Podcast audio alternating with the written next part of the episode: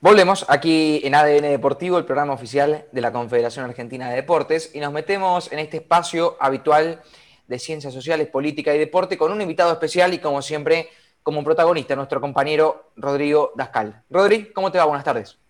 ¿Qué tal? Buenas tardes, Nacho, Santi, La Chita, ¿cómo están? ¿Todo bien? ¿Cómo va, Rodrigo? Todo bien. bien. Bueno, me alegro mucho. Todo muy bien, por suerte. Sí, y como bien dijiste, tenemos otro, volvemos a los invitados. La semana pasada tuvimos como un, un impasse con los invitados, hoy volvemos a, los invitados de pandemia. La pandemia ayudó mucho para eso, ¿no? porque como que la gente se predispone. Eh, yo creo que, los amigos y colegas que, están pasando por el programa hubiesen dicho que sí igual. Pero claro, la pandemia de Zoom ¿no? y de virtualidad hizo que sea todo mucho más fácil. Así que hoy volvemos a eso. Así que quiero presentarles a Javier Bundio, eh, que está aquí con nosotros hoy. Hola Javier, ¿cómo estás? ¿Todo bien? ¿Me estás escuchando? Hola, buenas tardes a todos. Dije bien cuando dije Bundio y no Bundio, ¿no, Javier?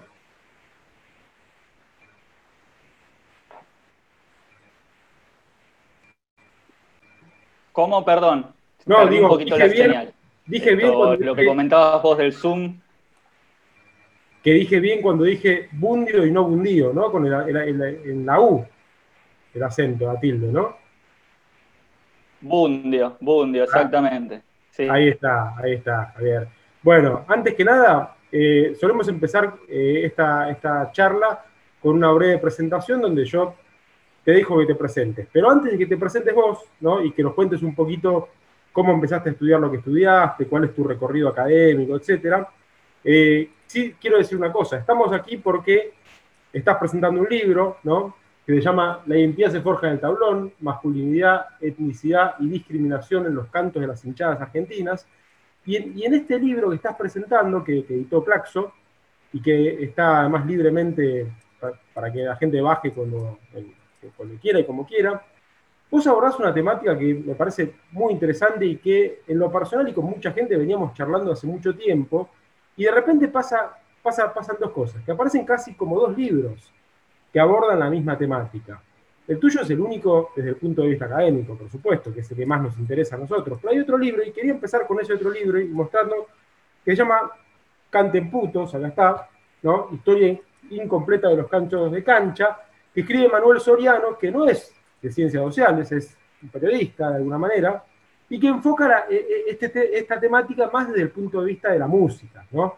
Toma cantitos de cancha, ¿no? las cosas que cantan los hinchas, y trata de hacer el rastreo de esas canciones, pero más desde un tono musical de alguna manera, ¿no? Va hacia atrás para tratar de encontrar cuál es el origen eh, de las canciones en términos de la música. Vos haces otra cosa, que repito, es lo que a mí más me interesa y lo que más nos interesa. Pero antes de meternos de lleno, contanos, Javier, ¿qué estudiaste? ¿Por qué estudiaste lo que estudiaste y cuál fue tu recorrido?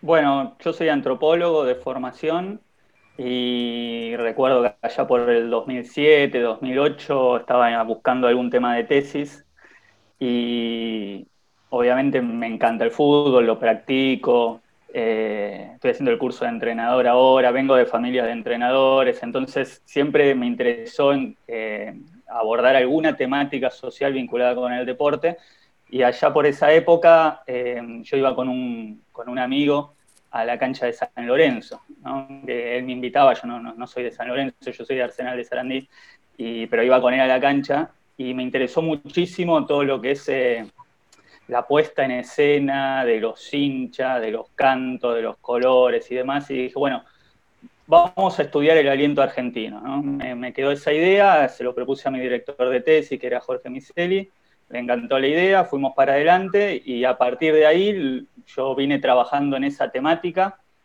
y ya llevo más de 10 años abordando el tema de, los cantitos desde diversos puntos de vista. Así que, digamos, ese fue el recorrido que ahora se concretó en mi tesis doctoral que salió en forma de libro ahí con Claxo.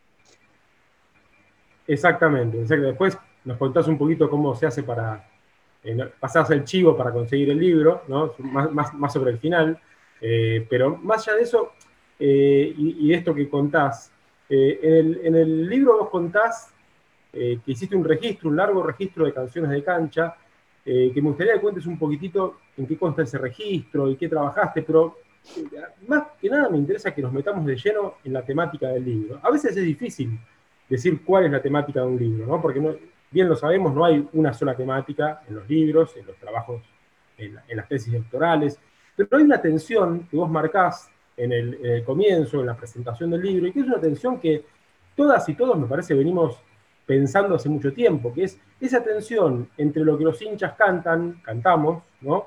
Y eso que llamamos discriminación, racismo, ¿no? O folclore, ¿no? O folclore del fútbol.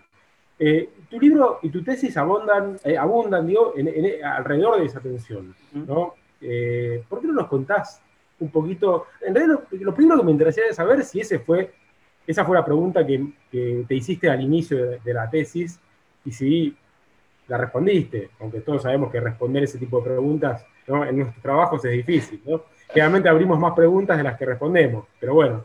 Este, así que, ¿cómo, cómo, cómo ves ese tema? de alguna manera? ¿O, cómo, pensás ahora que la, tesis está terminada esa, esa discusión? Mira, en, un principio a mí lo que me interesó es ver el aliento como una práctica expresiva, creativa. Me interesaba mucho el tema de la improvisación, esto de contracer eh, melodías que vienen de la industria cultural, ¿no? Y cómo se da ese pasaje de la industria cultural al fútbol y quizás también a otros espacios como la política. Entonces me interesaba ir por ese lado hasta que en una de las observaciones que hice, que fue en, un partido de San Lorenzo contra Boca, me detuve ¿no? a pensar qué era lo que estaba yo cantando, yo como hincha también, que, me convertí de alguna manera en un hincha de San Lorenzo en esto de hacer observación participante, de tratar de reflexionar acerca de lo que estábamos cantando. ¿no? Estábamos cantando cantos contra Boca, había muchas referencias a, los inmigrantes bolivianos y paraguayos de forma peyorativa, muchos insultos, y yo me detuve y dije, bueno, vamos a analizar más en detalle el sentido literal, ¿no? De eso que se está cantando. Y ahí es lo que encontré que hay una tensión entre, entre lo que los hinchas dicen eh, literalmente y aquello que sienten o piensan cuando están cantando eso, ¿no? Como cuando uno canta un cantito que es racista, lo, que está haciendo muchas veces es adherir a un, sentido más global del mensaje, de decir, bueno, estos somos nosotros, estos son ustedes y, ustedes son todo lo negativo que yo me puedo imaginar dentro de los valores de la cultura del aguante, ¿no? Hay como una representación negativa del otro. Y después está el sentido literal, que es claramente discriminatorio. Entonces dije, bueno, ¿cómo juegan estas dos cosas? ¿no? Porque los hinchas te van a decir que eso no es grave, que eso forma parte del folclore, y sin embargo es discriminación. ¿no? La, cancha es un lugar donde aprendemos también a discriminar. Entonces eh, mi pregunta viró hacia ese lugar y empecé a indagar más en esos sentidos, ¿no? Empezar a, a hablar con los hinchas, preguntarle qué es lo que sienten cuando están cantando esto, si de alguna manera ellos comprenden por qué lo cantan, y, así llegué, digamos, a una de, mis conclusiones, que es que todo, toda esta idea de que eso forma parte del folclore del fútbol es una de las maneras por las cuales naturalizamos y legitimamos la discriminación en los estadios de fútbol, ¿no? Entonces, una de las primeras cosas que hay que desarmar, ¿no? Esa idea de que, bueno, siempre fue así, no le hacemos daño a nadie, y la verdad es que eso de que no le hacemos daño a nadie y que eso queda ahí, es mentira, porque eso trasciende a otros espacios. El fútbol permanentemente está creando sentidos que desde otros espacios lo toman y que en definitiva puede terminar legitimando la violencia. ¿no? Entonces creo que ese fue uno de los caminos que tomé ahí en la tesis. Bien, y, déjame que me ponga en abogado del diablo, aún adhiriendo a, lo que decís, ¿no? en términos personales, por supuesto. Pero me pongo en abogado del diablo y digo, eh, ¿todos los que cantan o cantamos eso son racistas? O, no lo son, y en realidad lo que hacen es legitimar con sus cantos literales, como decís vos, prácticas que después se convierten por la propia lógica cultural y la lógica social también en emisiones que tienen contenido racista, de alguna manera. ¿Se entiende la pregunta? ¿no? Sí, sí, se entiende. La, respuesta eh, rápida es no. Y, y, y no por qué. O sea, en los cantos de cancha el que habla es la hinchada es una especie de enunciador colectivo, ¿no? Que se concretiza en un montón de locutores individuales que están cantando eso. Eh, y, ese, y eso que se canta, obviamente, de alguna forma no tiene que incomodar a esos locutores individuales, porque si no, eh, no lo cantarían. Ahora, hay una tensión entre aquello que se dice colectivamente y el adherir o no al, canto, ¿no? Y, esa tensión eh, se observa en la resistencia. Yo siempre digo, hay resistencia frente a esa voz colectiva que impone una idea, que impone una serie de categorías, hay resistencia de los hinchas individuales. Resistencia que es individual en un primer momento, o sea, hinchas se niegan a cantar, silban cuando esos cantos aparecen, y esa resistencia individual en, los últimos años se está concretizando en acciones colectivas. ¿no? Tenemos hinchadas antifascistas, tenemos subcomisiones de hinchas que organizan eventos. Entonces, no, es que eh, por cantar eso sos racista, hay un montón de tensiones, de resistencias que están tratando de transformar eso. Y además está el hecho de que uno muchas veces canta, que es lo que me pasó a mí en un momento, antes de hacer esta reflexión, canta para pertenecer a, para pertenecer al colectivo, para formar parte de la fiesta. Y solo en un momento posterior a eso, que es un momento irreflexivo, que es un momento de sentimientos, de emociones, solo después de haber vivido ese momento vos podés frenar la pelota y decir, vamos a reflexionar sobre esto que estamos diciendo. Porque el hincha no reflexiona en el momento de cantar, es una práctica corporal, es algo que, fluye. La, la reflexión viene después. Y lo que se está viendo es que precisamente se está dando esa reflexión. Clarísimo. Javier, tengo una, hago un comentario y una pregunta. Eh, y, el, comentario empieza a ser un poquito autorreferente. Hay una, una cosa que suelo comentar en clases y todos mis alumnos y alumnos lo recordarán, que tiene que ver con cuando tratamos muchas veces estas cuestiones, me refiero a un viejo texto de Eduardo Archetti que vos citaste, Futurietos, ¿no? y que es uno de los textos que inauguran los, los trabajos sobre deporte en la Argentina y ciencias sociales, donde Lali Archetti lo que hace ahí es tomar justamente algunas canciones de cancha, que va en la década del 80 a, ver partidos de fútbol, y, después tiene algunos registros que le pasan también, cuando él se va a al exterior, y trabaja con esos registros y empieza a trabajar con lo que cantan los hinchas. Y ahí él, bueno, aborda como dos dimensiones, las dimensiones trágicas y cómicas del fútbol argentino a través de, las canciones de los hinchas. Y hay, un tema que yo siempre comento y que tiene que ver con el tema de la sexualidad, ¿no? Y las canciones asociadas a la sexualidad. Y lo explicamos en términos de justamente tratar de pensar lo natural y lo natural y los sentidos de lo que cantamos, ¿no? Que, no, a veces son literales y a veces no son literales. Y quién está detrás de él, de quien ejerce una acción y quién está detrás del, otro lado y qué es lo que se dice cuando se, se hizo homosexual, o cuando decimos puto, ¿no? Eh, ¿Vos trabajaste esa cuestión también? Imagino que sí, porque no terminé el libro. Sí. ¿no? ¿Y qué, qué, qué, digamos, siguiendo, tirando de ese hilito de, de Archetti, ¿no? ¿Qué es lo que, lo que, lo que notaste, lo que, lo que averiguaste? En, principio, quizás sumándole eh, a ese texto de Archetti, lo que, lo que encontré son las primeras referencias de cuándo aparece históricamente estos cantos, que es a finales de la década del 60, cuando por primera vez aparece algo vinculado a la sexualidad en un canto, eh, en, un insulto, esto de decirle puto al otro. Aparece por primera vez en un canto a finales de los 60, y en, parte de esa dimensión histórica. Y después sumar eh, varios ejemplos ¿no? que muestran que el, fútbol fue y es, porque continúa siendo un universo enteramente masculino donde la mujer no tiene un lugar. Entonces, al, negarle la masculinidad al otro, al decirle que es un puto, generalmente no, no, no, se lo feminiza al otro, sino que se lo homosexualiza.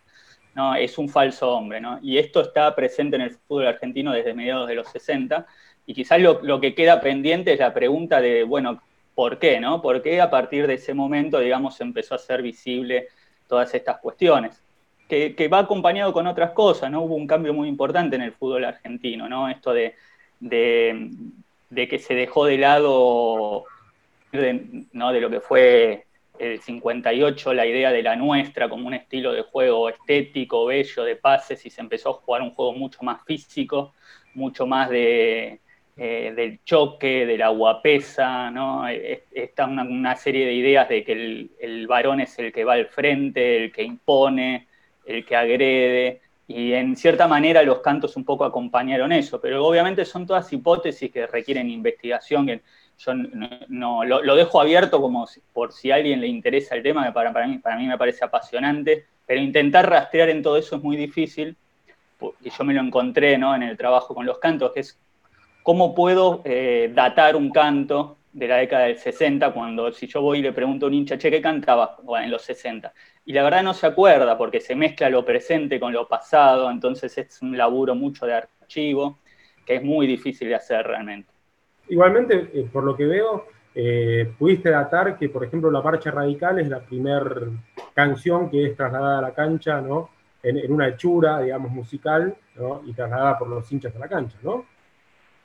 Hay varios, hay varios. Están, o sea, hay discusiones acerca de cuál fue primera. Tenés, eh, sí, la melodía de la marcha radical, la marcha peronista y, sinceramente, el Ipesker no se sabe bien cuál fue la primera en algún momento entre el 54 y el 55, porque anterior a eso eran todos coplas murgueras, era corear el nombre del equipo de un jugador, y a partir de ahí empiezan a aparecer eh, eh, cantos más complejos que también acompaña el hecho de que los hinchas empiezan a estar cada vez más organizados, ¿no? que aparece esta figura del hincha militante organizado, que va a la cancha, que lleva los trapos, y digamos va acompañando todo ese proceso. A partir de los 50 podemos decir que nace el canto de cancha como lo conocemos hoy.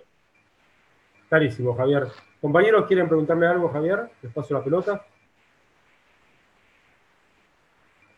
Javier, ¿cómo te va? Buenas tardes, gracias primero por, estar. La verdad que es un tema de, los que hemos hablado aquí en, esta columna que me llama mucho la atención y sobre todo porque está de actualidad también.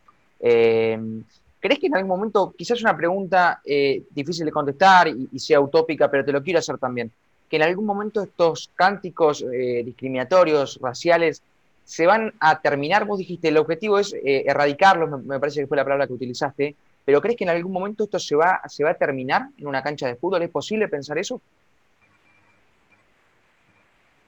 Sí, sí, para mí es posible porque no siempre el aliento fue así, ¿no? El, Está claro que el insulto y la burla forma parte del folclore futbolero, forma parte del aliento y, es algo lindo del aliento. El tema cuando esas, esos insultos y burlas que son futboleros dejan de serlo y empiezan a hablar de otras cuestiones, ¿no?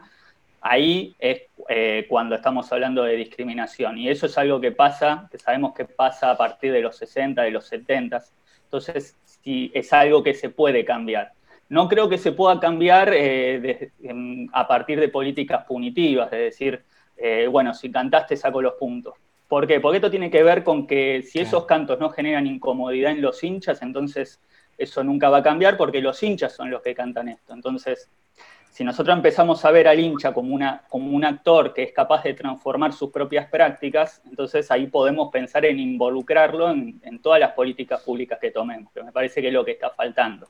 Y en esto de que esos cantos empiecen a generar incomodidad, ahí sí hay mucho trabajo que hacer desde las agrupaciones de hinchas que están trabajando en esto, desde subcomisiones, desde organizaciones, porque me parece que el cambio puede venir de ahí y yo creo que ya se está dando, estamos en el camino a eso, porque es ya cada vez más difícil ver ese tipo de cantos en los estadios.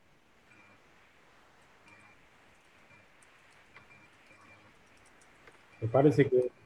¿Achita? No se le escucha. no, se te escucha. Ahí, vamos de vuelta. Eh, Javier, el tema es cómo eh, mutar justamente eh, esas expresiones a otras que justamente no, discriminen? ¿Cómo hacerlo? Porque eh, de una manera represiva tampoco sirve, todo lo contrario, creo que es este, alimentar eh, a, la bestia. ¿Cómo, hacerlo en este caso? ¿Cómo, llevarlo? ¿Qué es lo que sugerirías como para poder eh, llevarlo a cabo? En principio, entender que la, hinchada no es, no es algo homogéneo, ¿no? Hay distintos actores en las hinchadas cualquier, vos podés ir a cualquier estadio y vas a ver que por lo menos nueve de cada diez cantitos surgen de ese núcleo central que vemos ahí, que podemos llamarlo barras en, algún, en, algunos casos, podemos llamarlo hinchadas militantes en otros. Yo hablo de hinchas organizados. Me parece que apuntar a vincularse con esos hinchas organizados es un camino, porque ya te digo, los cantos surgen de ahí, son creados ahí. Y si son creados en otro lugar por otros actores, después son apropiados por esos hinchas organizados, porque sin eso, eh, digamos, no, existe esa puesta en común en los estadios. Entonces me parece que articular con ellos es un, primer paso hacia eso. Y, lo segundo es también empezar a hablar de esto, como estamos hablando ahora porque así como en mi experiencia personal yo no empecé a pensar esto hasta que reflexioné sobre eso, me parece que generar reflexiones de este tipo también es un camino. para que aquel hincha común que va a la cancha y se empiece a sentir incómodo por eso y empiece a negarse a cantarlo, y eso es lo que va a llevar a transformaciones en el futuro. Javier, ¿y qué otra eh, relación encontraste más allá de, los cánticos eh, con las masculinidades, eh, sino también con, los otros temas o alguna reflexión al respecto de, esta relación? No sé, como puede ser la droga o la violencia, algo que también está latente en las, en las canciones de las hinchadas. ¿Cómo? Perdón, se me cortó lo último. Sí, que em, además de, las masculinidades, otro de los temas que se suelen tocar en las canciones de las hinchadas suelen ser, por ejemplo, la violencia o la droga, además de otros temas. Eh, ¿qué, reflexión tenés al respecto o qué relación le podés encontrar? Sí, generalmente eh, la droga aparece en, los cantos em, más como una metáfora de la fiesta y del descontrol, ¿no? Como parte de la celebración. Eh, en todo caso, es algo, me parece, más metafórico. Sí, el tema de la celebración de la violencia, sobre todo la celebración de la muerte del otro, me parece un tema más, mucho más grave, porque en cierta manera lo que se está haciendo es eh, alimentando o legitimando la violencia que llevó a muertes. Y sabemos que el fútbol argentino eh, creo que estadísticamente es los que más, eh, de, las ligas que más episodios de violencia tienen en el mundo y de mayor cantidad de muertos ¿no? en enfrentamientos. Entonces me parece que celebrar eso es en definitiva legitimarlo. Y eso me parece también bastante grave. Hay, yo que trabajé mucho con San Lorenzo, hay varios cantos celebrando muertes de hinchas de huracán. ¿no? Entonces me parece que eso también hay que sacarlo, decir esto no forma parte de la fiesta. ¿no? esto también hay que hacer una reflexión y tratar de, no cantarlo, ¿no? Porque de esa manera estamos alimentando también a la violencia, que es que la discriminación es violencia también. Y es una de las condiciones también que hacen que nuestro espectáculo sea un espectáculo inseguro y violento, ¿no? También hay que erradicarlo. Javier, ¿cómo se consigue el libro? La identidad se forja en el tablón, que estamos hablando de eso. Contanos cómo la gente que quiera leer el libro, cómo lo consigue. Sí, por, a través de la página de Claxo. En la página de Claxo está, es de libre descarga, me pueden buscar ahí por, mi apellido y van a llegar fácil al libro. Y nada, está libre de descarga ahí, lo, pueden bajar, lo pueden leer, compartir. Si no, cualquier cosa me, pueden, me lo pueden pedir a mí, que tengo redes sociales y, lo compartimos. Buenísimo, Javier. Genial. Este, eh, hermosa la charla. Este, gracias por haber estado. Y, nada, hace mucho que no hablábamos, así que en lo personal un gusto haber charlado acá en, ADN Deportivo eh, con vos y sobre un tema que realmente eh, nos gusta, nos interesa mucho. Hemos también hablado mucho sobre el tema de la participación de los hinchas, su comisión de hinchas, cómo involucrar a los hinchas organizados para que estas cosas empiecen a modificarse y me parece que parte de las soluciones tiene que ver con lo que vos decías, vinculado al tema de los cantos, pero en la práctica a lo que vos estabas comentando. Así que nada, un placer que hayan estado acá con nosotros. Bueno, el placer es mío, muchas gracias por la invitación. saludo a todos. Eh. Chao, Javier. gracias. Chao, chao. Hasta luego. Bien, Rodri, ha pasado una nueva columna, un nuevo espacio aquí en ADN Deportivo. Seguramente la semana que viene nos volvamos a encontrar. Nos vemos la semana que viene. Buena semana, muchachos. Hasta luego. Un abrazo. Rodrigo Dascal ha pasado por los micrófonos de ADN Deportivo con Javier Bundio, eh, hablando sobre los cánticos discriminatorios en las canchas de fútbol. La verdad, un lindo tema para, empezar a ahondar y para trabajar, por supuesto, con el fin de erradicarlos eh, por completo, ¿no? De, una vez y para siempre. Hacemos una pausa muy cortita y a la vuelta seguimos aquí en Radio Argentina porque tenemos más en este programa de día lunes.